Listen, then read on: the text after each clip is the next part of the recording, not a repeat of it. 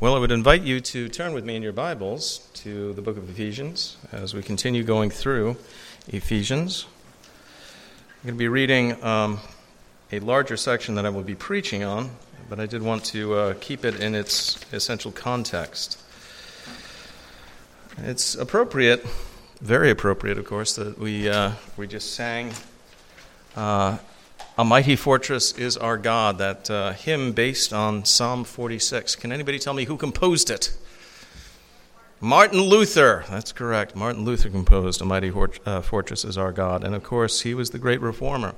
His great uh, revelation that led him to understand better our relationship to God, of course, was justification by faith alone he rightly determined that this was the doctrine upon which the church stands or falls.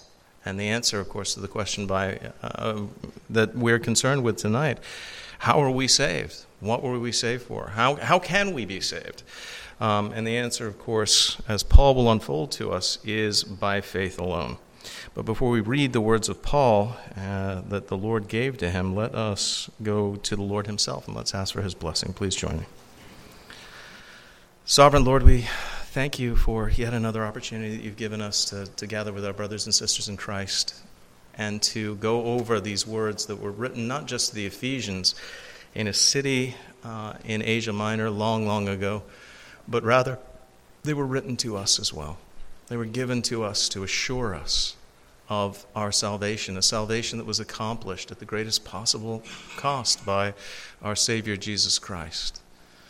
Lord, we are thankful that you gave him to us, that you sent him into the world in order that he might offer up that propitiating sacrifice that we needed, and that you raised him from the dead by your mighty power, and that, O oh Lord, that same power has given us spiritual life as well.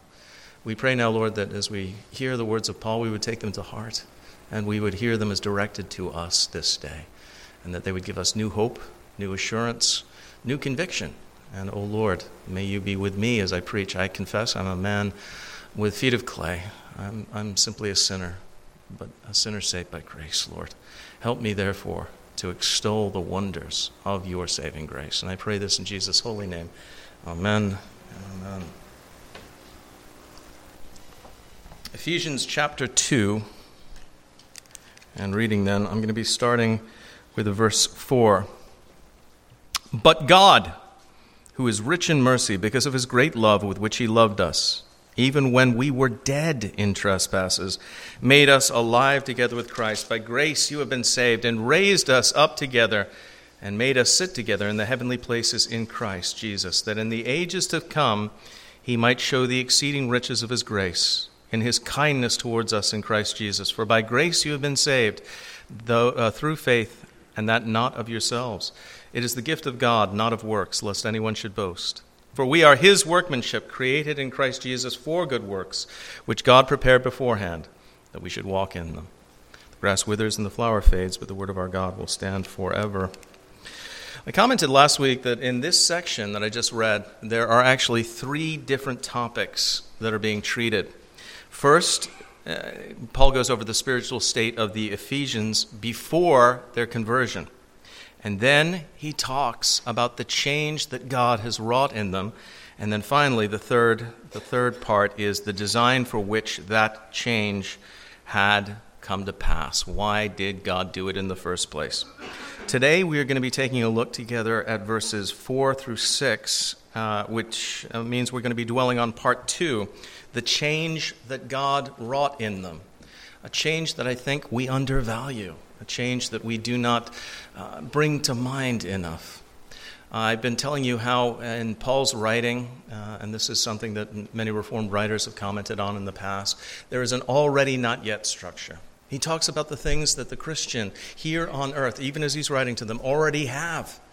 But then he talks about the things that are not yet in our possession, that we don't have yet in its fullness. So, for instance, we have truly, if we have believed on the Lord Jesus Christ, we already have many things, and we'll discuss those blessings. For instance, just one of them is we have new life. We've been regenerated. We've been raised from spiritual death to spiritual life, but we don't have yet the perfect fullness. For instance, we still struggle with sin. And the remnants of corruption within us.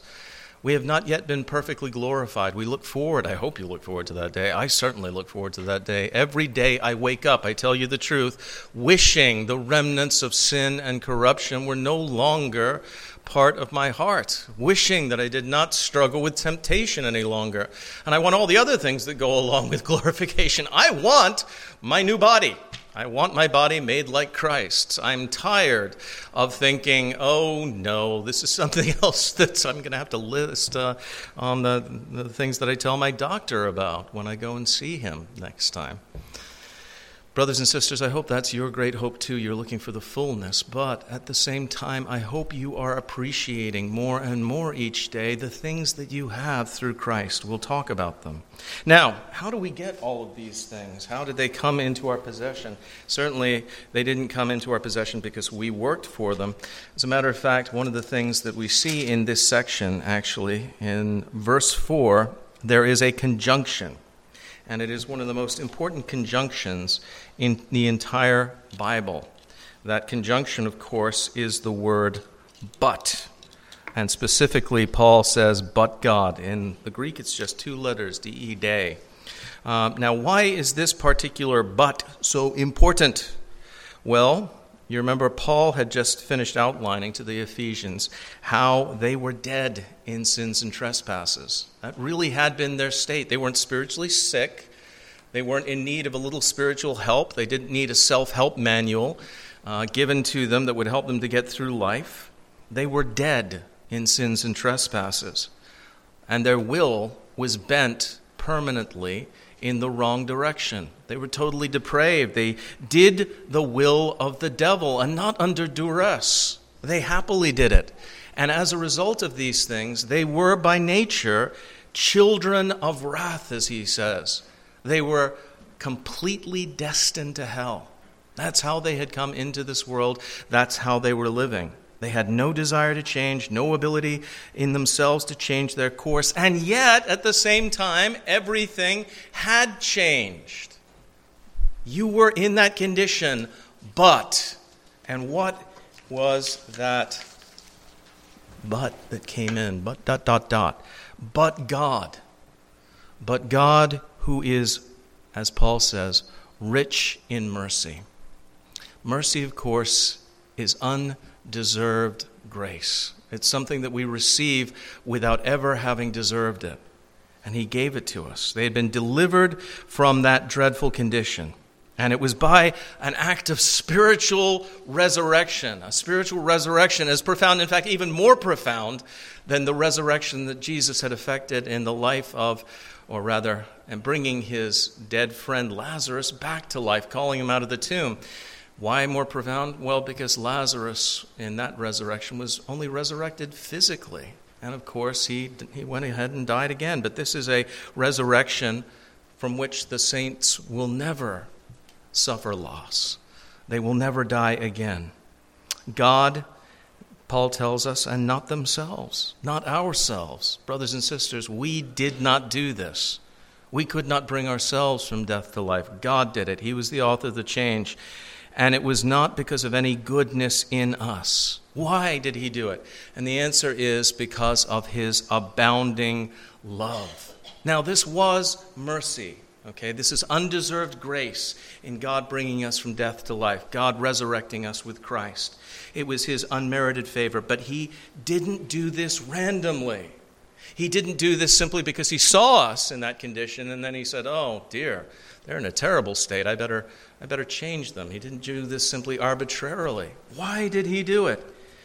He did it because of his love. Paul has been telling us, and I hope you see the way, as we're going through Ephesians, I, I, pray that you're seeing the way that Ephesians fits together, how it's a, it's a comprehensive message, uh, chapter 1, chapter 2, that these aren't simply systematic theological topics, and he's hitting one and then hitting another. He's writing a letter. He's talking about the Ephesians themselves, these Ephesian Christians who were saved how they had been chosen by God. Remember that in Ephesians 1. Why did he choose them? Because he loved them. Why did he love them? Because he loved them. Why did he set his love upon them? Because he determined that he would love them and that he would bring them into the kingdom, that he would seat them with Christ, that he would unite them to his Son, and that he would redeem them by the, the highest possible cost. Paul has been telling us, you and me, and the Ephesians, because remember, this is not just read, uh, written to the Ephesians. It's written to every Christian, every true believer. He's been telling us since chapter 1 God's love was given to definite individual perf- uh, persons for its object. Now, understand what this means. It means that God did not die on the cross to make it possible for you to be saved. Christ died on the cross in order to save you because he loved you. That's how great his love was. He had you in mind. His name, uh, your name was graven upon his hands. That's the incredibly important thing to remember. He, as Paul says, and note this, he, he uses the, the plural, including himself, he loved us. God so loved us, both Jews and Gentiles, that he chose us and he saved us by the working of his Son. This is something that Paul, of course, uh, was not alone in, in opening up in the Word of God. In 1 John 4 9, we read, In this the love of God was manifested towards us, that God has sent his only begotten Son into the world that we might live through him. And this is love. Excuse me, and this is love, not that we loved God, but that he loved us and sent his Son to be the propitiation for our sins. This is the wonderful thing about God. Our love, brothers and sisters, uh, as we experience it when we love other people, it's a reactive love. It's a love that sees something in another person that we, we, we love, we admire, we desire, we have affection for. We think, uh, we think it's wonderful. So, what are we doing? We're reacting to that person. That's the way our love works. Not so the love of God. The love of God is original to us. There is nothing that He saw in us that was worthy of His love. And yet, He loved us. And He determined that we would be His children, His people. His love was first. Not that we loved God, but that He loved us and sent His only begotten Son into the world. And that is the wonderful good news. Even when we were dead in sins and trespasses, even then when we were utterly helpless, spiritually dead, as spiritually dead and helpless as, uh, as Lazarus was physically in the tomb, what did he do? He made us alive together with Christ. That's encompassed in those, those two wonderful words, but God. You were in a terrible state, but God intervened so great was his love for you. Now, you remember Paul has been stressing throughout this section and before it that the same power that raised Christ from the dead is the power that raises us from spiritual death. It is the same working of the Holy Spirit. But note this phrase in verse 5 that we were raised together with Christ is vital.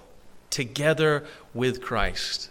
Now, you could meditate on that all day long, the believer, and how he is together with Christ, united to him. Charles Hodge explains the, the import, the weight of this uh, word, or phrase rather. In virtue of the union, covenant and vital between Christ and his people, his death was their death, his life is their life, and his exaltation is theirs. Hence, all the verbs used in this connection are in the past tense. They express what has already taken place, not what is future not what is merely in prospect. The resurrection, the quickening, and raising up of Christ's people were, in an important sense, accomplished when he rose from the dead and sat down at the right hand of God.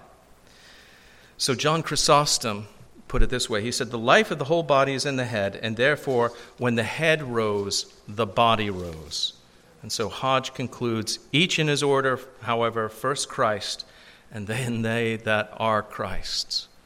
He's talking about a spiritual resurrection that is already accomplished because of what Christ has done, that is working in you because you're united to Him and He was raised, so too you will be raised. He the first fruits, and you who follow after Him. This is the fruit of our union with Christ. In a real sense, we already have spiritual resurrection, it's already in our possession. And, you know, as he's thinking on these things, it's amazing. Uh, that, you know, there's in, in Ephesians chapter 2, you'll see in verse 5, even when we were dead in trespasses, made us alive with Christ. And then they give you a parenthesis, by grace you have been saved. And parentheses, there's no parentheses in, in Greek. He's speaking to an amanuensis, he's speaking to a secretary. And he's going through this, and it's so amazing. He says, By grace you have been saved. And I understand that you know the authors, in putting it into English, put it in parentheses. There should be like three exclamation points after the "by grace you have been saved." Actually, by grace you have been saved. It, it amazes even Paul. And remember, when he's talking, he's not amazed simply because Gentiles were brought into the kingdom. He's amazed because we were saved by God through the sacrifice of His Son. We, us, together, all of us. That amazes him. And it should amaze us as well. If the saving grace of God bores you, something is really wrong. It should be the case that you are absolutely amazed. Sometimes I think that the saving grace of God may bore us simply because we think we deserve it. Or that it's something that already happened, it's in the past, and it's not as important as the things that happen out here in the world. My job, my relationships, my the weather day to day, these things, the state of my house, my family, my job, etc. Oh no, brothers and sisters, your salvation is the most important thing that could possibly happen in the universe in reference to you. And without it, you are in that same sorry condition that Paul was speaking about before dead in trespasses and sins. Who cares what your job is when you're dead in trespasses and sins? Who cares what car you drive when you're dead in trespasses and sins? Who cares how hot your wife is if you're dead in trespasses and sins? Or your husband, ladies. I'm sorry, I don't need to, you know, exclude that. But at all, it doesn't matter in the end, because in the end, you're dead in trespasses and sins and you're on your way to hell. I had great toys on the way to eternal punishment. Really? That's what captivates you? That's what's most important to you? That you have a few pleasures here, that you drink a thimbleful of pleasure, to use Thomas Watson's immortal phrase, a thimbleful of pleasure now, that you might consume an ocean of wrath later. What a terrible trade. But Paul knows that the Christians that he's speaking to in Ephesus have been delivered from that. By grace you have been saved. It's an ecstatic reminder from Paul and one given again and again. Their deliverance from the terrible state that they were once in is due to the power and the unmerited love of God. They didn't deserve it, they couldn't do it for themselves.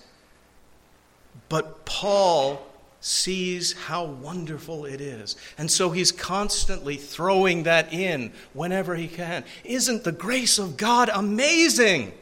Isn't it beyond comprehension? I can't even get my hands around it. It's, it's, it's amazing. It's something that we would never do for our enemies, for rebels. We can barely, we can barely tolerate the people who hate us. We can barely think about them. God loved them and saved them. And then he says in verse 6 and raised us up together and made us sit in the heavenly places in Christ Jesus. Raised us up together and made us sit in the heavenly places in Christ Jesus. Now, at this point, we might pause. We might stop and, and maybe scratch our heads and say, What? Seated us together in the heavenly places? I, I, don't appear to be seated in the heavenly places. I appear to be seated in Providence ARP at 400 Eastwood Avenue, still verifiably here on earth. And I got to tell you, if this is heaven, I want my money back. I mean, it's heated, but, it, you know, this is not what I was imagining. So, what does Paul mean by, by that phrase, heavenly places? Now, you understand that when Paul speaks of heaven in his epistles. We've discussed this before in various different sermons. There's three different levels of heaven. When the, uh, the Jewish person in the first century would go outside and they would look at the sky, okay, if it's day, they would see the, the clouds and the blue sky. That's the first heaven. If it's night, they would see the stars and the planets, and they understood that that was beyond just the sky and the clouds and so on, and that was the second heaven. And then there was the third heaven. The third heaven is the heaven of heavens. This is the place where God dwells. That was beyond the universe. Their conception was that this was an entirely different realm, a different place. But now, Paul is using this phrase, heavenly places, with an even wider application, even beyond the idea of the third heaven, the place where God specifically manifests his presence, the place where Christ is literally physically with him, sitting at his right hand and interceding for his state, uh, for his, um, uh, his, his people. That's the word I'm looking for. Here, the heavenly places refers to the state into which believers are introduced by their regeneration. The very different state that we are brought into. In this sense, it encompasses a, a, a, very wide meaning. Kingdom of heaven is a state that we have been brought into. It is a state of purity, it's an, a state of exaltation, a state of God's favor. It's a state that the children of the world know nothing about. And it's very difficult to interest them in it. But this is a state that is real, it hasn't been realized in its fullness. The opposite state, the one that the worldling dwells in, is called the kingdom of Satan the kingdom of darkness. You remember how Paul speaks about how we were translated from the kingdom of darkness into the kingdom of God's dear Son. This is the idea that he's, he's bringing out with the heavenly places. It is, the, uh, it is it, the sense in which we are, and I was grateful for Elder King mentioning this. We are citizens of heaven already. We have not yet entered into the full possession of our citizenship. We have not yet entered into that heavenly kingdom that we know is coming, is around the corner, is yet nearer than when you first believed, but yet we already have our full citizenship there.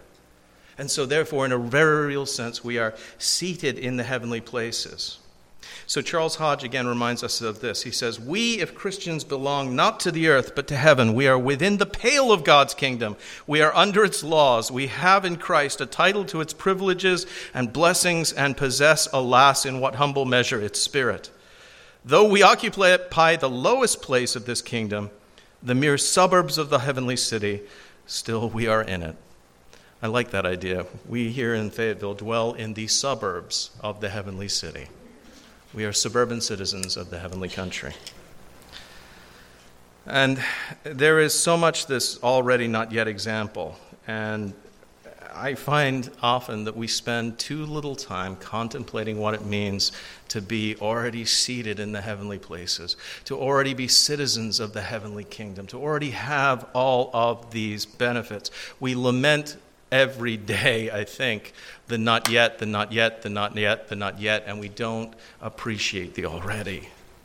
And how the already means that the not yet is coming, that it is definitely going to be given to us. It is something that we should have assurance about because God is the one who has given it to us. If somebody else gives you an assurance, oh, yes, I will deliver this to you on such and such a date, like the way J.R. Cigar absolutely assured me that within two days my package would be in the hands of the person that I intended it for, and their promise failed. Two days means two days.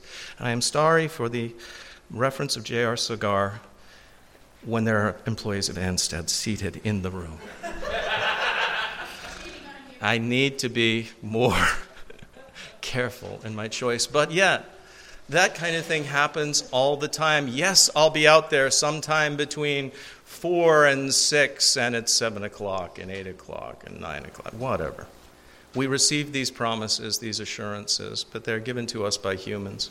Humans who can lie, humans who are fallible, humans who are not in charge of providence. But when God gives you a uh, providential blessing, when He gives you an assurance, when He tells you something is coming, it's going to come.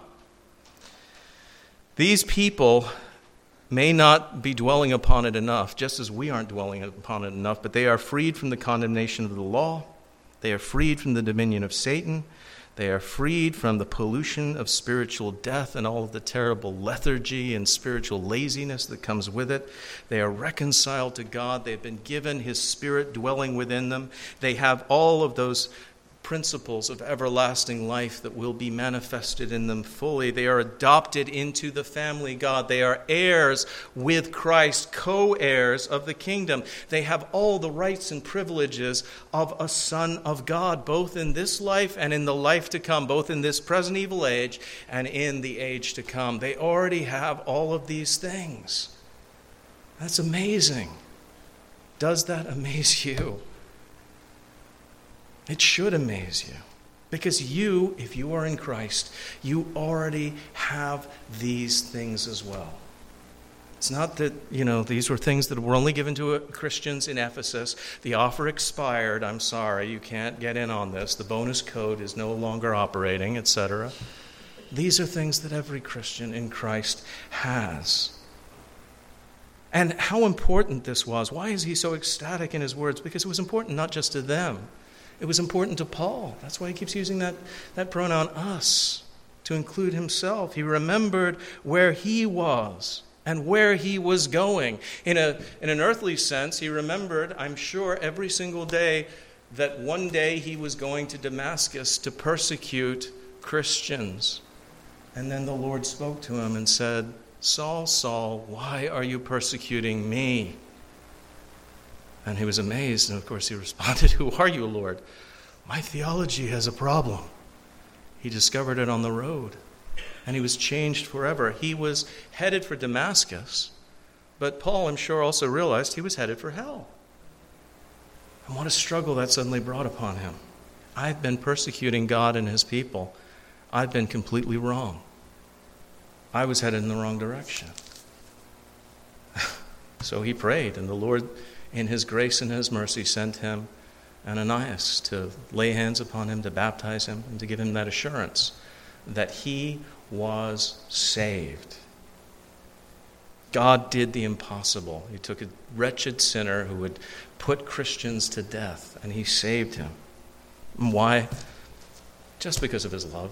Not because Paul was worthy, because of his love. And how great that is. Let me, if I can, share with you a story about the, the depth of God's love and mercy to sinners. You remember this morning uh, in your folder that the persecuted church section was uh, about um, England and what was going on there, the way that believers are now being persecuted for their thoughts, for their unspoken prayers. We've actually gotten to that point, but um, with all the, the changes that are going on in the UK, the persecution of believers is something that's been building up and up and up. Um, let me give you an example of, uh, of one of those events. This is not an apocryphal story. These are events that I myself was a witness to.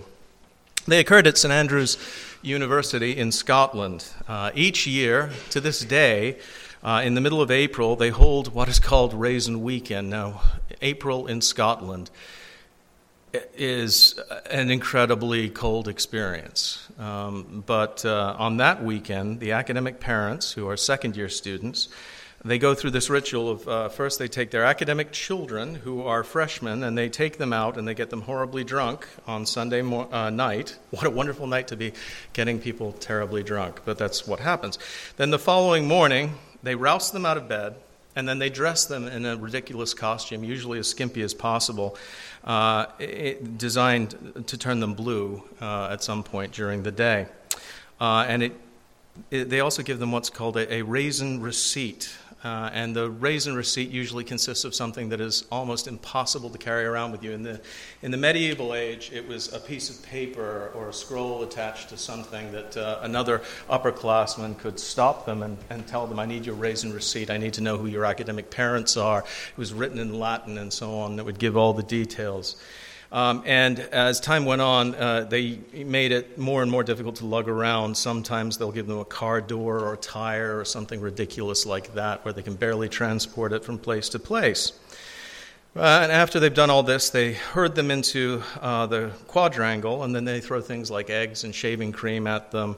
Uh, and this is, of course, a, a, wonderful ritual of being introduced to academic life and uh, one of those old hazing experiences.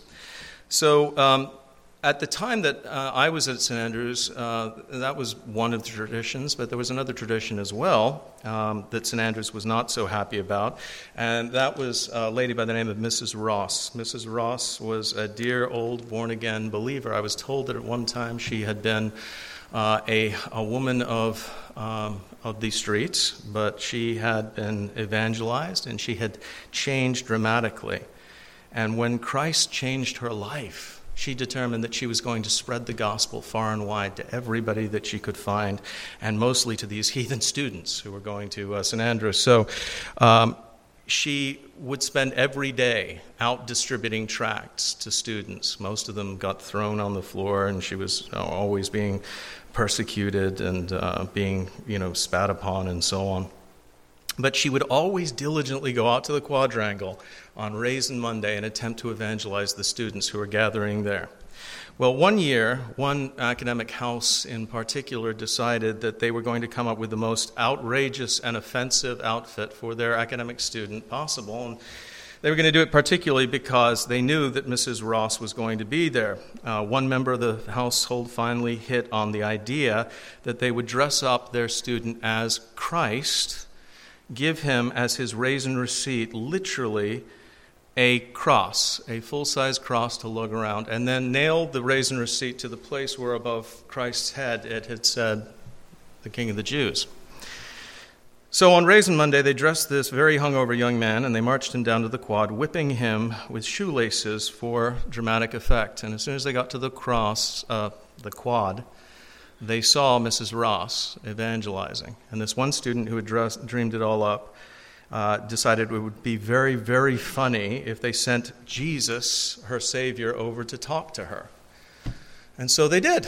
They sent him over. Now, what do you think this dear old Christian said when this, this young man came up, dressed as Jesus, dragging a cross? Did she say, You foul, offensive young wretch, the, the fires of hell are waiting for you? No, she looked not at the, and not at the, and this was the amazing thing, she looked not at the student dressed as Christ. She looked at the one who'd sent him over, and she said, God can forgive even this sin. And the, the young student uh, laughed nervously at what had happened. I, I remember that moment now, to this day, like it was yesterday, although it was nigh on 33 years ago. So, who was this wretched child of wrath who dreamt up the, that incredibly blasphemous outfit, who hated Christ, who hated Christians so much that he was willing to do that? I'll tell you why I remember it. I remember it because it was me. That was me who sent that young man over who dreamed up that, that outfit. So, perhaps you can understand why I find the grace of Christ so amazing. Because I was, just like Paul, a chief of sinners. I hated Christ, I hated his church. And yet, God sent his son into the world to die for an enemy, a rebel like me a persecutor, a blasphemer. And how the words that Christ spoke when he said, Father, forgive them, for they know not what they're doing, as he was being crucified, resonate in my heart. Or how those words that that Paul spoke in Ephesians 2 when he talks about being made alive, how they resonate with me because I remember how dead in my sins and trespasses I was. I remember where I was and where I would have gone had it not been for his love. And therefore, that's why I stand up here day after day doing the thing that I, I, I'm so scared to do, which is public speaking, why I evangelize people and so on because I understand what Richard Baxter meant when he wrote, I preached as never sure to preach again, and as a dying man to dying men. That's what I do. I want you to know Christ. I want you to know the grace that he shows to those who, though they be sunk low in sins, wretched and dead, can be delivered and brought into the heavenly kingdom, can be seated with Christ in the heavenly places. Brothers and sisters, let me close with this. What Paul says here throughout Ephesians 2 is true for all of us. We were all once sinners, all once dead in our sins, but we have a God who is so loving and so merciful that he sent his only begotten Son, Jesus Christ, into the world to endure the wretched death of a criminal for the sake of his enemies. And he called you, he called us, not because we were worthy, but because of his great love. In Jesus Christ and in him alone is found this life, this eternal life. And I hope you all know that in your hearts right now. I hope you understand what it means to say that God's grace is amazing. And that if not, if you don't know that yet, I pray that you will flee, that you will drop all of the things that are so important to you, that take up your time, you will cast them off, and you will flee to Jesus Christ. Because in Him and Him alone will you find forgiveness for your sins and life eternal. I pray that you will do that. Let's go before Him now. God our Father, it is a, a virtual certainty that there is someone listening to my voice now, either online later on as it's put on Sermon Audio, or right here in this place now who has not yet closed with you, who is yet holding on to the things of this present life and thinking that they can make them happy, who does not realize that there is an eternity approaching and that ever faster without you, without forgiveness, and that involves eternal punishment. I pray, Lord, that they would turn that you would do that work in their heart that Paul speaks of, that the same power that raised Jesus from the dead would raise them from their spiritual darkness. I pray, Lord, that they would close with him and then obtain this incredible inheritance, that they would become princes royal in your kingdom and look forward to spending eternity with you. May you do that work in their heart now. And may you, Lord Jesus, get all the glory now and forevermore. We pray these things in your holy name. Amen.